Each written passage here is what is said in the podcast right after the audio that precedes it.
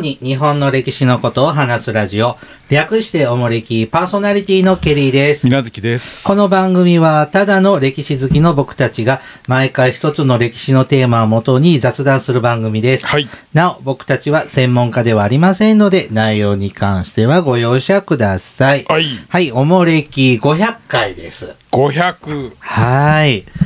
えー、っと、まあ、オープニングの話とかはですね、はい。あの、これの前に、えっ、と、喋っておりますので、はあはい。あの、500回迎えましたよ、 みたいな話はもう置いといてですね、やってまいりますが、あーそうねはいあの、まあ、毎回ですね、50の倍数の時は、はい。まあ、大河ドラマの主人公とかにも、なってもいいんじゃねえかぐらいのうん。歴史上の大物人物ほを、こう、取り上げて、う。そうでしたね。こう紹介するというのが、このおもれきの慣例になっておりましてね。うん。えー50回の時が聖徳太子。聖徳太子。 100回の時が織田信長。織田信長。 150回が源義経。義経。 200回が徳川家康。家康。 250回がほペリー。う。ペリ300回ー。がほう。大和武。ほ350回が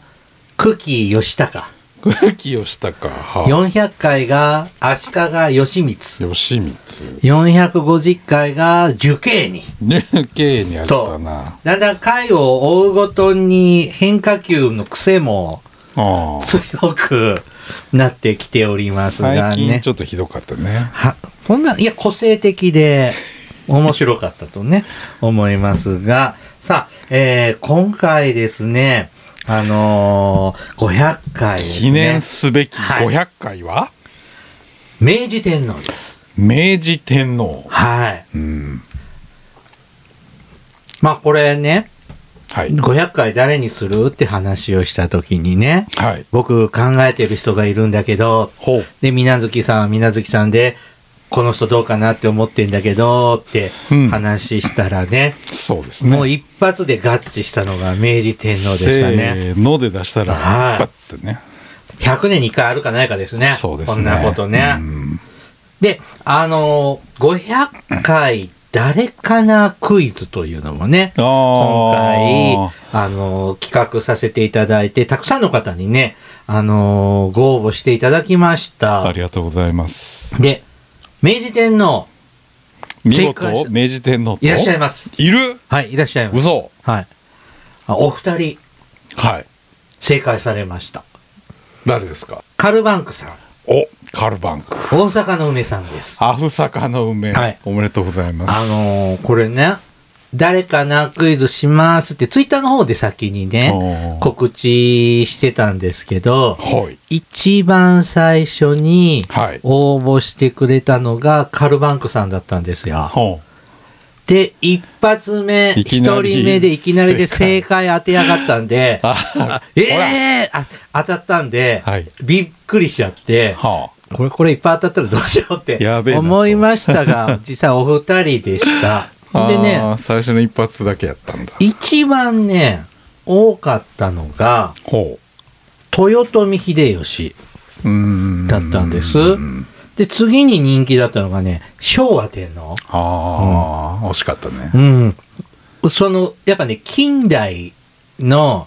人物をまだ取り上げてないからっていうので、あの、その近代の時代の人でっていうのでね、あと伊藤博文、うーん。あといい線いってんな。山本五十六も人気があったね。あーあと昭和天皇が近代では多かったですねうん。で、戦国はもうだで、総合的にダントツは秀吉でしたね。なるほど。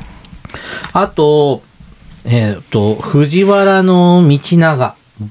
神武天皇とか、はあ、はあはあ、あと、小水県ではね、宮本武蔵、うん福沢諭吉う、ん武田信玄、うんうん天武天皇う、ん毛利元就、うん渋沢栄一うん、なるほど坂本龍馬、うん岩倉智美、空海、柳生宗則、はあはあはあえっ、と、足利尊氏、石田三成、うん伊達政宗うんとかが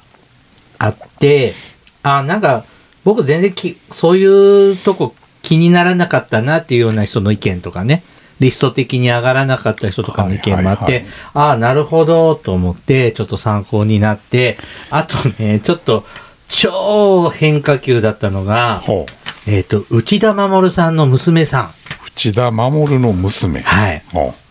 ご存知うわかんないどういう人これね、おもれきでも取り上げたことがあるんですけど、ほうあの、戦艦大和のほう乗組員のあー生還された人の娘さんですね。なんだっけ男たちの山いやそううそうそうそう。はいそうはいはいあはいの、鈴木京香がやってがたその人を演じてしたあ人なたを。の知り合いだとかそうそうそう。で、インタュービューをすると言っておきながら10年放置している。はい。はいはいはいはいはいあ の、ものがあるんですが。ご当人とはまだお付き合いあるんですかあ、あるよ、時お元気で々。あうん、元気です、まだ。はい。はいうん。へえなのでね、まあいろんな、ああ、なるほどと思いましたが、まあ、うんまあ僕もね、ちょっと思ってたのは、その、確かにこのけ近代のあー人物をやっていなくて、そろそろかなって、ど直球すぎず、ど直球に近く、ちょっと変化球で、みたいな癖を入れたら、明治天皇かなうと。んあ、これ一番いいじゃんって、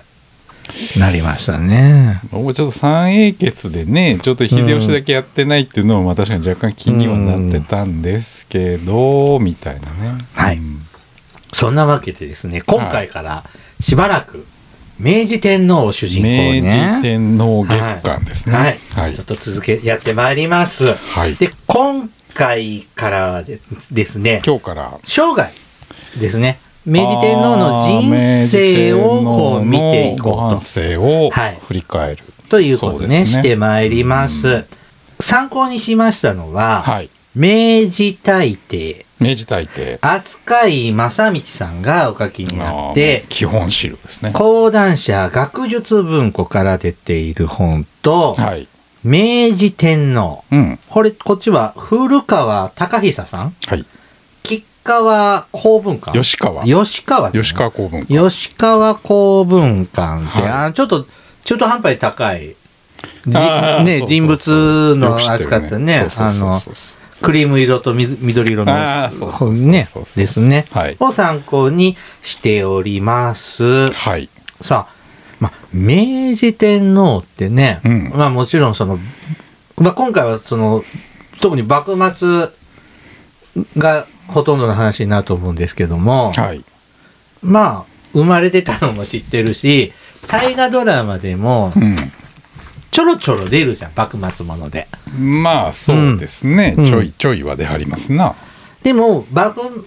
末の天皇といえばもう孔明天皇であって。まあ幕末はそうですねで、うんなんか、そのいろんな、こう、幕末の志士とか公家さんたちとね、やりとり、幕府とやりとりとかね、うんっていう場面で、孔明天皇って登場人物出てくるじゃない。そうですねで、死んじゃうじゃない。はい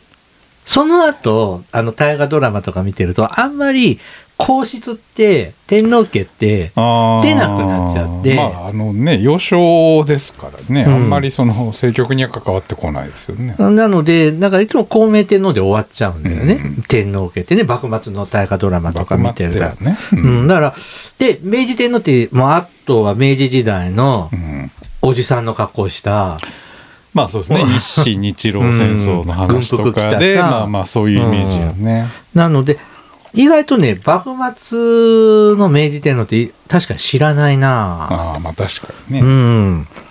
明治天皇の人生を扱ったっていうのはまあないですもんねあんまり、まあうん昔は映画とかあったけど、うん、昔だよね、本当にね。大昔ね、うんなので、まあちょっとその辺もね、今日は見ていきますうんなるね。ほどということでね、この明治天皇ですね。はいあと生まれたのは、か、嘉永でいいのこれ。嘉永5年嘉永5年、はい西暦1852年のうん9月22日生まれ。はい 9月22日って乙女座ギリギリ。そういうことうんいやねそうですかあの、僕の友達もね、は乙女座なんだけどほう乙女座の男子ってちょっとコンプレックスあるんだよねああまあ確かに、ね、男の子なちょのっと言いににくいというさか、まあ乙女ってねって言はっいはいはいてって言って結構コンプレックスあるって確かにはい言ってたんだけど、まあ、セイント・セイヤのね乙女座のセイントって結構強いんでああそうなんですそれでね結構コンプレックスが解消されビッたグバとックかうんはいではいお父様がはい孔明天皇もちろんで第二王子として生まれたのはいこれ何番目の子供2番目の子供でいいの二番目やったかな男の子としては2番目だよねそう第ですね二王子ってことはね。で三番目やったかな、うんで、えー、孔明天皇はで、あ、違う違う違う、明治天皇は、はい中山忠康さん家ではい生まれました。うん中山さんは、権大納言。っ権大納言てことは、お母ちゃんも中山の、中山さんなんだよね。そうですねご実家で、うん要するに出産だけそれで、中山忠康の娘、中山恵子さんはいが、お母さん、聖母。うんこれも恵子でいいのよしこよしこかなそうだよね奥下さんとかだから、稽古ってあれだよねく音読みっぽいもんねそうですね、ううんんのお母さんが中山のよしこさん、はい稽古さんです、はでえーっと幸宮うんこれなんだ示す編に示す編ゆうっていうあすけかうん右ですねカタカナの根に、ねに右ですね右って書いて、にお宮さんで幸宮というね、はい有名が、えー、と孔明天皇から名付けられました。はい、はい、なんでこうさこう皇族の人ってねこの仮名読みが難しいよね名前読みね。ちょっとシンプルな、まあまあそういううんまあもん伝でしょう統ですからね。で、えー19 1852年に生まれて、うん、 56年安政3年まではうんはい、中山邸中山さん家うでん暮らしてたそうです、3歳ぐらいまではい、 34歳までね、うん、で晩万延元年、万円元年、はい、 1860年9月28日に親王宣言うんを受け、えっと、睦人睦人だから睦人親王になったんですねうんはいこれ親王にならないと天皇になる親王宣言が伝えなあーまあいとまあそうですねそれまではまあ当時ねやっぱ子供ってよく死んじゃううんんで、まあ、一応一定の年齢に達してまあまあまあ大人生きるだろうとになれそうだなってな時点で一応まあ天皇候補に入ってくるということですね。まあ慣例的にね、はい、えーっと睦仁親王になったのが8歳頃ですか、うんはいあもうこんな時まだ幕末だよねあまだ真ん中ですね。うんねあーこんなの全然描かれないもんねうんまあね、まあ子供だしね。ねうん、でが元治元年はい、 7月19日うん、これはあ同い年かえーっ、と1860年の、はい、この親王宣言受けるうん、 2ヶ月前のはい、 7月19日うにん、金門の変が起こる。そうですね。えー、つまり京都金門の変って五章でなんか長州が攻めてきたんだっけそうですね、うん幕府側が御所を固めてるのを長州が攻め上ってくるという話ですね。だ五章は大パニックになるわけですよね。まあ、御所のね周りのそれこそ蛤御門とかでうん戦闘になりますから、御所の中ははすごい状況ですね。い。もう大変な中ですね。まあ、うん不審者がいっぱい入ってくるんですよね、五章にね。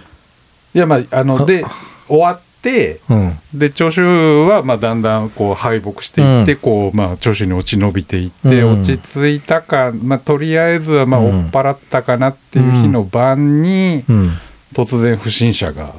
ま御た所入のってく中るに忍び込んでくるんですね。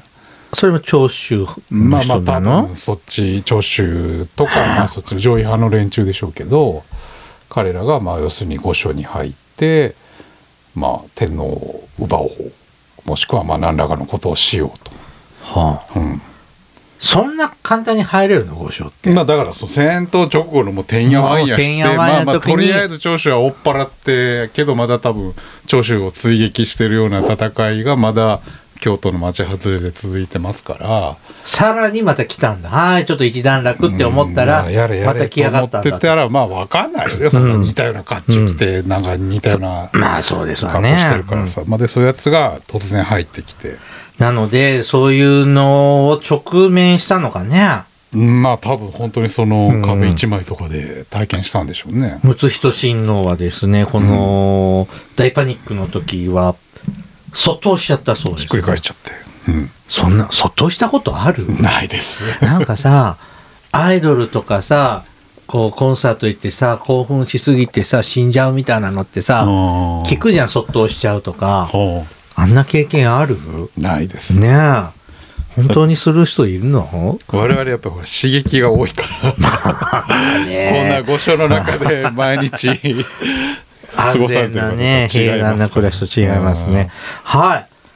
まあ、こんな経験もしつつですねう、ん、えっ、と、慶応2年、はい。これは、西暦1866年。六ですね。はい。なので、13、4歳。うん。十四歳。満で十四ですあ、ね。ほんと、中2ぐらいの時ですね。そうやね。慶応にね、2月25日、クリスマスの日に、はい孝明天皇が崩御。はい。で、慶応3年、うん。 1月9日、はい。ね、あの、14歳で、第22代天皇として、第あ、百ごめん、二十代。 22代。古 墳時代に2000になり飛んじゃうね、はい。122代天皇として即位します。はい。そっか。まだと未成年。未成年だし、後に明治天皇と呼ばれるってことだよね。名前はね送り名ですから、亡くなった後につきますつくかかららはい、この当時は何お上とか帝とかまっあて言って天たの、皇ですねうんただの天皇ですねはい。こんな大変なバタバタの時に天皇の即位って、ちゃんと儀式とか遅れたもんなのかね。まあ、即位とまた儀式ってねあーまた別なんでそうだねん位はすぐ譲らないとその間が空いちゃうとダメ空だね白になっちゃうんで,、で儀式はまあ落ち着いてからですからまあ5年前にね、私たちもそれうテレビで見ましたからね。あーそうんの通りですねうんほんとあっさりしてたよね。あのー、上皇様といさや、即位の時はね即位のあのうんなんかそれはもう本当に間髪入れずにやらないと、数分で終わるもんね、儀式もね。はい。1868年、慶応4年1月に元服。はい元服もまだしてなかったってことそうですうね、ーんで、えっ、と、この年の8月に京都御所で即位の礼を行います。はいで、さらに即位して、これ夏ね。はいで、冬の12月には結婚して、うん一条春子さん。はい、あの、美しい子供って書いて、う春子。ん、難しいねんよし子とかって読むけどね。うん春子さんと結婚します。この春子さんが後に、あの、証券皇后、まあ証券皇太后証って券ね皇后、ですね。呼ばれる人ですね。一条家なんだ。うんそうですね。摂関家うのん一条家の出身。あのー徳川慶喜のご正室も一条さんだよあね。あれ養子でしょ。今出川家から一条家に養子に入って、あそうですかそう一あー橋家に嫁さんに行こうと思うとちょっとご今設出川計家とかでになはるちょっと釣り合いは取れないんで。そうなんだ。じゃあ出が違うんで。じゃあ春子さんの方が血筋は。そうですね。まあまあいい直な直系というか。あうーはいはんいはい。はい。まあ、こういうふうにして天皇になって結婚して、元服もしてっていううん慶応年間でまあすけ幕ど末も。の一番大変な時期ですね。はい。なので、だから明治天皇と、あじゃあ天皇に即位してから、うん後で、こう、慶応3年、1867年10月に、うん。二条城で大政奉還。即位の直後ですよね。うんこんなの、うんあれ二条城でさ、はい。いろんな旗本とか大名がうん並んで、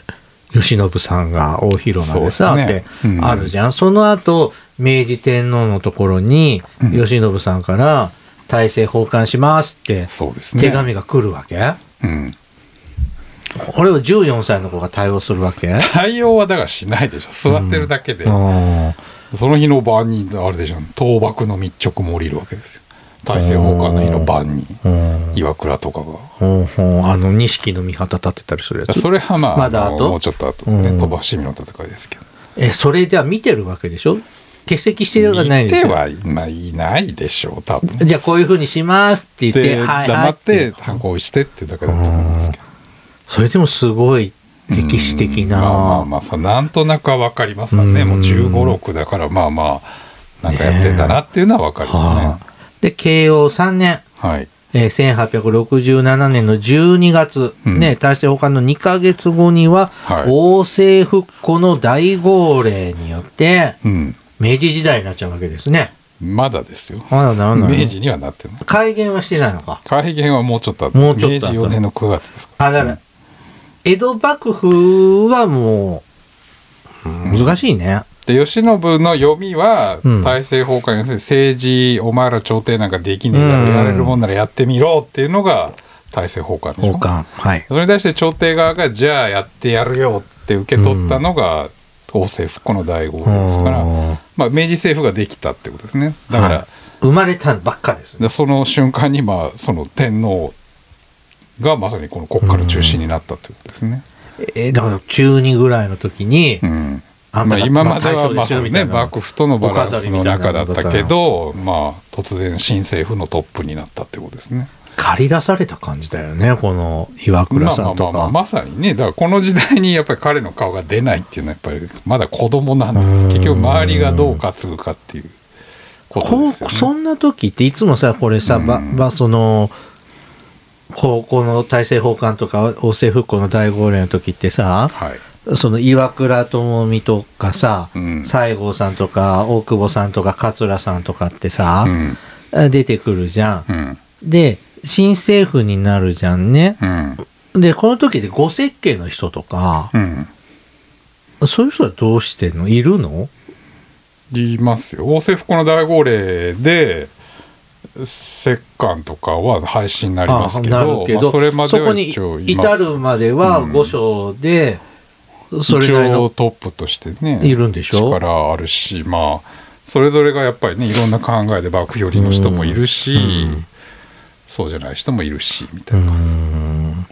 で5章の中も浮き足立って言ったりもうまあざまわあざまあわいざわざろんわな力のねしてるんだね駆け引きがあって、本当ねこの段階までって誰もまだ幕府倒れるなんて思ってないですからね。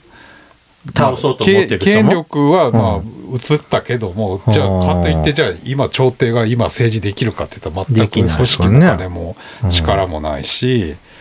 で幕府が口開けて待ってる状態ですからうーね。ん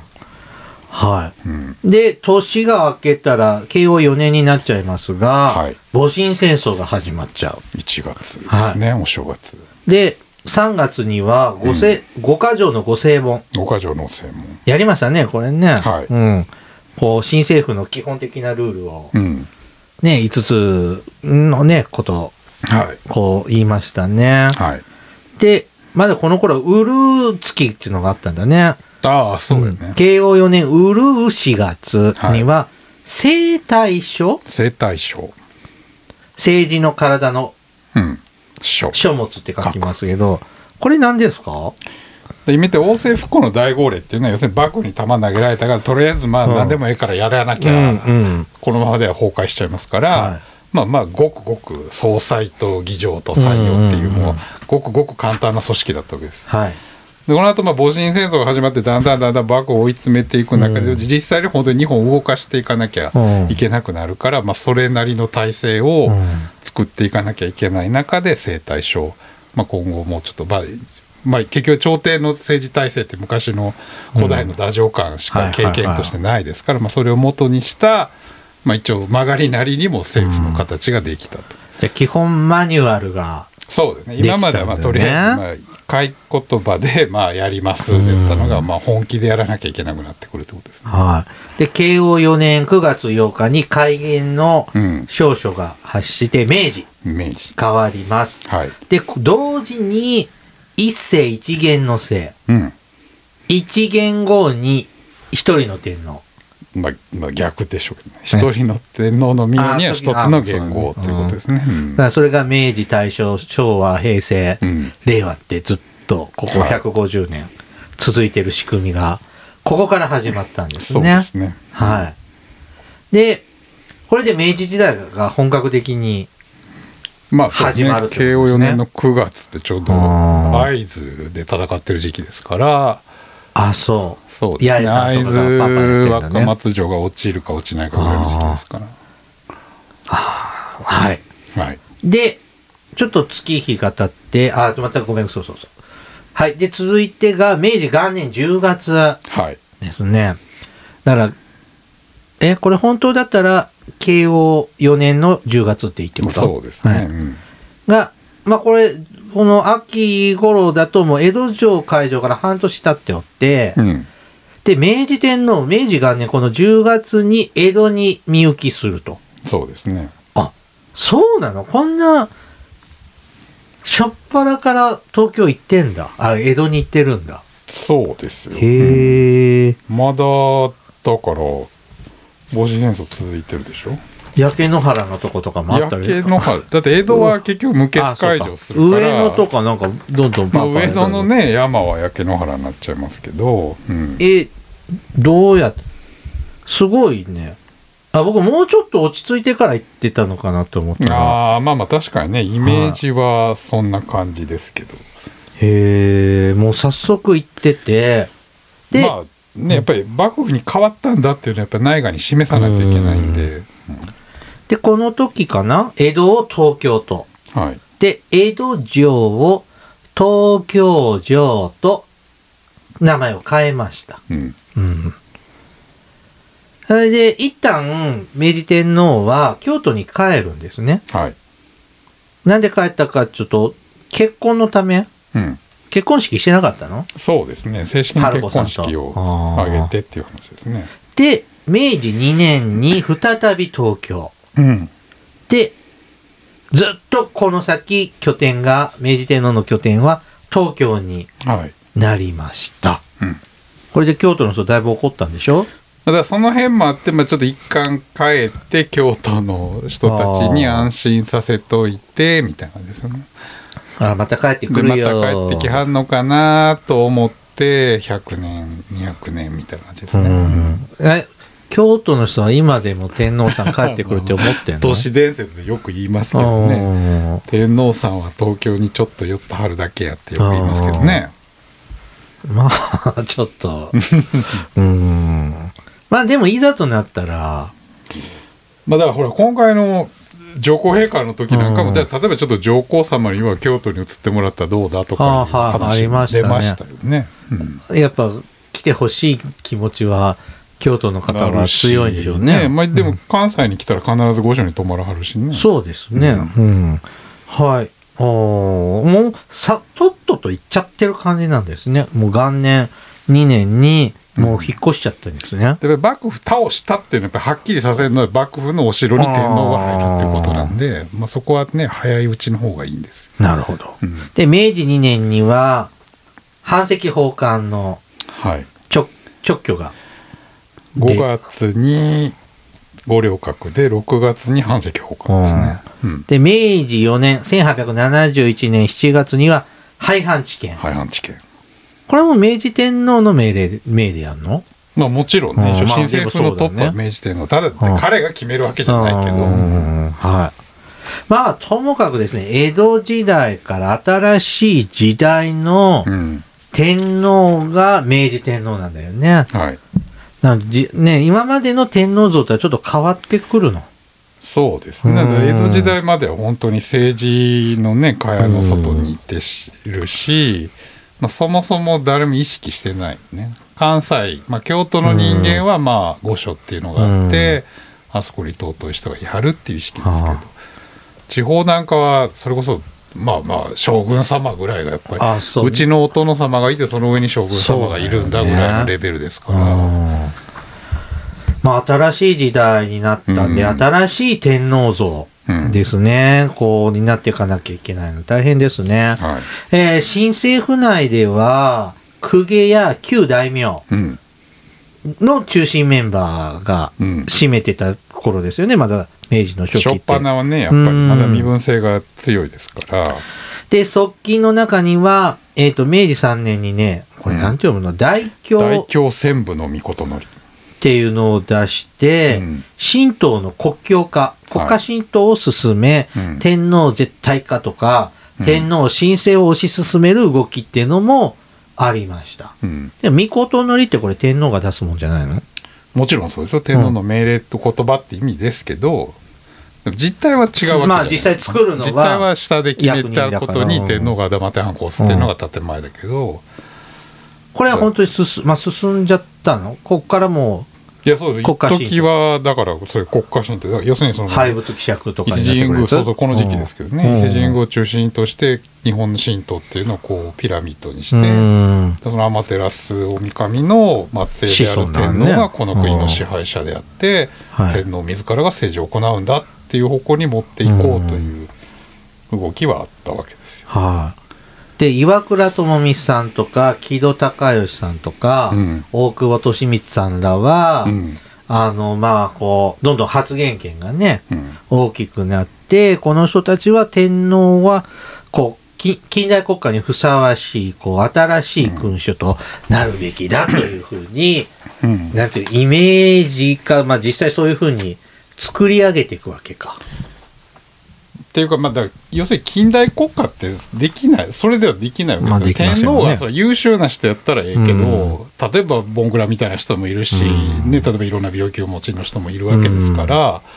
天皇自ら政治やるってやっちゃうと、うんいやそういう時どうすんのって話うんでそれは近代国家じゃないし、うんで近代国家のためには天皇っていう一つの なんていうの核はもちろん必要なんだけど、うんでも天皇が自分で政治をするわけじゃなくて、はいはいはい近代的な政治組織の中でどうしていくかって話うんその辺をね要するに大名とか公家はよく分かってないっていうか、まあ、理想論ばっかり語る、まあそうですわね。で現実論を知ってる岩倉とか西郷とかはいやそれは無理でしょって話ですね。えーっと、宇田天皇のうん、官票御位、官兵の、官兵の御位会ご御位会っうん、ていう、これは、唐の人そうですね彼は中国の人が、まあ、都に来たんで、まあ、会ってみたいっていうんで会っちゃったんですよね。宇田天皇がね。うんうんじゃあ、なんか後悔して。ところが、まあ、まあ当時ほらやっぱ平安時代ですからけ汚れの思想が強いですからうんやっぱああいう偉人に会っちゃって俺、うんちょっと早まったなみたいな感じで。ああ、そう、ちょ後っと悔俺したんだ。汚れちゃったんじゃないかなみたいなあーちょっと軽率だったなっていうんでもう二度と私の末裔は外国人に会っちゃダメだよっていうそんなのが1000年以上前の。ずっと続続いいてきたわけて、それ以後は、ミス越しに、あ、だから天皇さんってあの、んミスの向こうなんだ。ちょっとさ、床上10センチぐらいしか開かないまよあねそ。うですね基本的に直接見れないですよねで、ずーっとじゃあ、この時代までう、ん連綿とまあ続守らいれててききたたんだわけですよねへー本当に、あ、じゃあ、ミス越しに、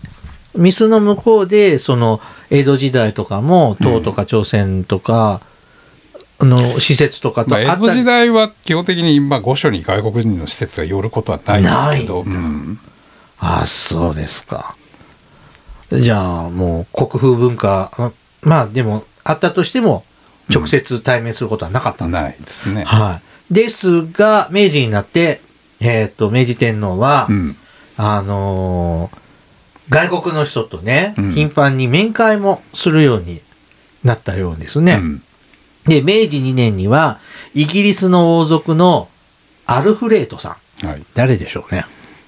ビクトリア女王の子供かな、あのと、あうんビクトリア女王ってすごいよね。うん、アルフォートの方がケリーさん好きアでルすフけォど。ータお菓子ですね。美味しいよね、あれね。あのチョコの量がちょうどいいえクッキー船のやつやっけそうそうそうそうそう、あれやねうん何の話やねでん明治12年にはうん元アメリカ合衆国大統領ユリシーズ・グラントさん、うんで明治14年にはハワイ国王カラカウアさうんんで、えーなどと面会してるそうで、ちょうどあのグラントがあの渋沢のうん、時に来てましたよねあのドラマでもも、自宅に招いて大統領来てたね元大統領ねうんうんうんだからこのハワイ国王のカラカウアさんっていうのが外国の元元首首ととししててはは初めてですねあー元大統領とかうん王族だったですけどねおだから本当の王国家王元首様ととかそうそうそ会ううのはこのうんカラカウアには名もうこの頃のハワイってもうやばい状態じゃないのそうですねだからハワイはまさにそういう日本との外交関係とかでなんとかそのアメリカの植民地化乗り切っていこうとかいううんね移民をいっぱい受け入れてた頃ですね、それも過去の森木でねやりましたねはいでこういうことを通じてちょっと要するに古い天皇をぶち破っていこうっていうふうに伊藤とかあ伊藤っていうかまあ岩倉とかは考えてるわけうでんすね積極的に古い公家さんとかにしたらこんな天皇が外国人に会うなんてまあとんでもないそりゃそうだよっていうのを既成事実を積み上げていくことによってこう殻を打ち破っていく本人的にはどうだったんでしょうね一応だってずっと伝統みたいなのは学あんーできてるわけでしょ、まあもちろんね、うんただまあ、ね、明治天皇まだ違う回でありますけどご性格は結構活発な方なんうんで多分結構喜んでたんじゃなあいなるほど、ね、会ってみたいなみたいな。はいで、えっと伊藤博文の時代にちょっと変わってくるんですけども、うんえっとヨーロッパでね憲法調査を終えるで明治17年はいに、えっと参議のまま宮内卿はいにこう兼任するようなねもうはい、次の明治中頃のトップにねうんなってくるんですけども、えー宮中の制度、はい習慣の近代化や女官風俗の様相化を進めるとともに、うん熱心に天皇に対する政治教育を進め、憲法制定を前にして、えー天皇自身がヨーロッパ的立憲君主にふさわしい政治的素し素養を、えー身につけるように厳しく訓練したそうです。うんだって今までっていうのは明治の初めの頃っていうのは、まあ、まだお飾り的なじまあまあまあそういう、まあ、長い習慣が染みついてるししかもね江戸時代までのうん基本的に御所ってん女の世界じゃないですか女官が周りあをそうね世話をそうして、ですね天皇もなんかちょっとうん女の子っぽいせ、ね、格好してなよなうんよとしてて、まあね若い女で、うんうんうんでもヨーロッパの君主って違うわけじゃないですか、まあ、軍服着てそうですね男っていう感じじゃないですか。うんうんうんそこにこう脱皮しないと要するに新しい近代国家の君主としてはどうなんていうまあ外そりゃそう国でのす施よね設に会うにしてもこんななよなよした天皇じゃなめられるよねって話ですよね。じゃあその皇皇居もうん、西洋化がそうそう進むってことをそれこそね十二一重みたいな着てる女官が周りでぬかづいてる着てた天皇は近代国家の天皇じゃないよねっていう話。確かにさそのパーティーとかさこの外国の要人と会う時は様相だけどいわゆるお奥に行くと、うん女官とか本当に十二人になんだっけ、そこうのですねお髪型おおすべらかしとか、そうそうそうそうまあ、あれは儀式用ですけどね、うんあくまではガチガチじゃないけど、うんなんかもうおひなさんみたいなね、そうです格よね好してたりするみたいだもんね。はい。で、伊藤博文は明治19年に、うん、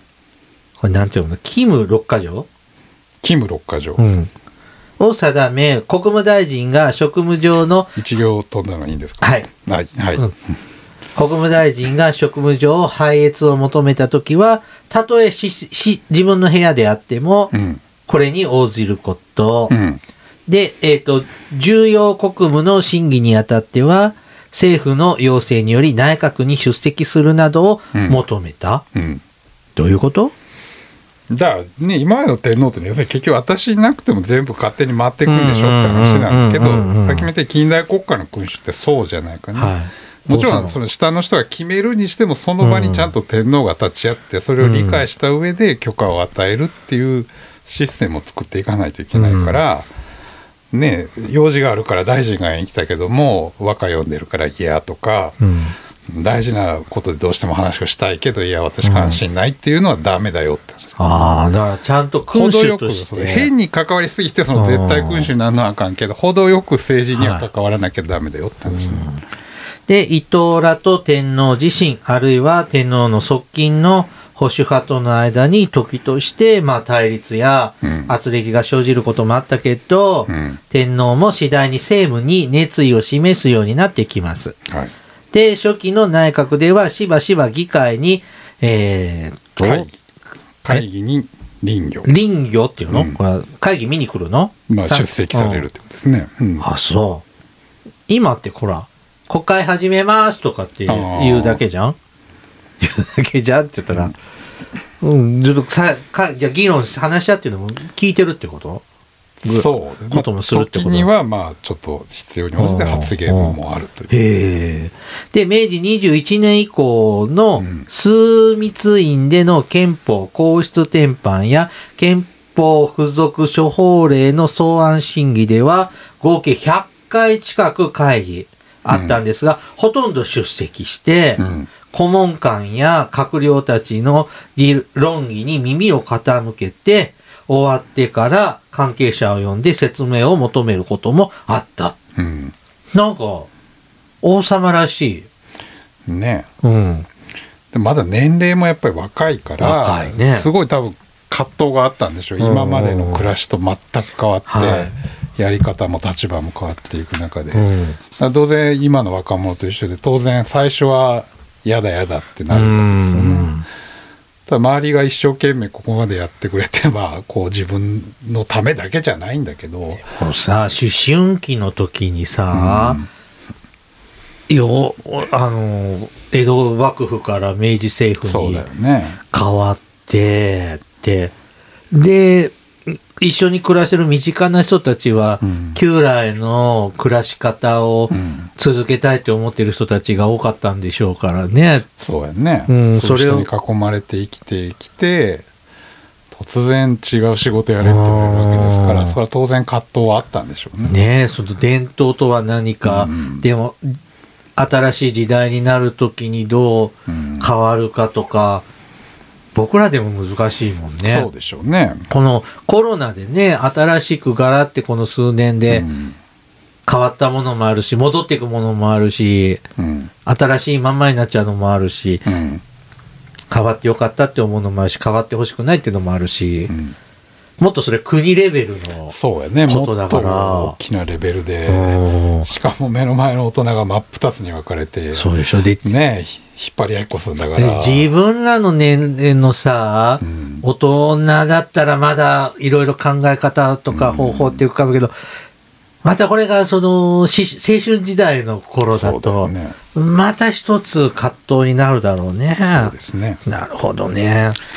はい今日はここまでにしてはい天明治天皇の人生後半は来週次回ねはい。紹介してまいります。うんちょっと時間が押しているので、はいえっ、と、お便りはね、また今度紹介します。あの、普通、普通お歌をね、また今度ね、紹介いたします。はい、おもれきではですね、えーリスナーの皆様からのお便り募集しております。あの時代に行ってみたい、あの人に会いたい、おすすめの歴史漫画や歴史小説、大河ドラマなど歴史ドラマや映画の思い出や感想、戦争の体験談など、他にもいろいろと、えっ、と、お便りテーマがあります。詳細は各エピソードの説明をご覧ください。はい番組へのお便りは、E メールまたは Twitter のダイレクトメールでお送りください。メールアドレスは、おもれき2013、アットマーク、gmail.com。Twitter はひらがなでおもれきと検索してください。えー、おもれきグッズがですね、えっ、と、販売しております。はいえー一番の売りが、えー500回記念冊子ですね。記念冊子ですねはい。盛りだくさん販売しております。 700円。はい。えっ、と、おもれきグッズとかでね、検索してもらうと、販売サイトに行きますので、はいそちらでね、お買い上げくださお願い。いします。ではまた、ポッドキャストでお会いいたしましょう。さようなら。さよなら。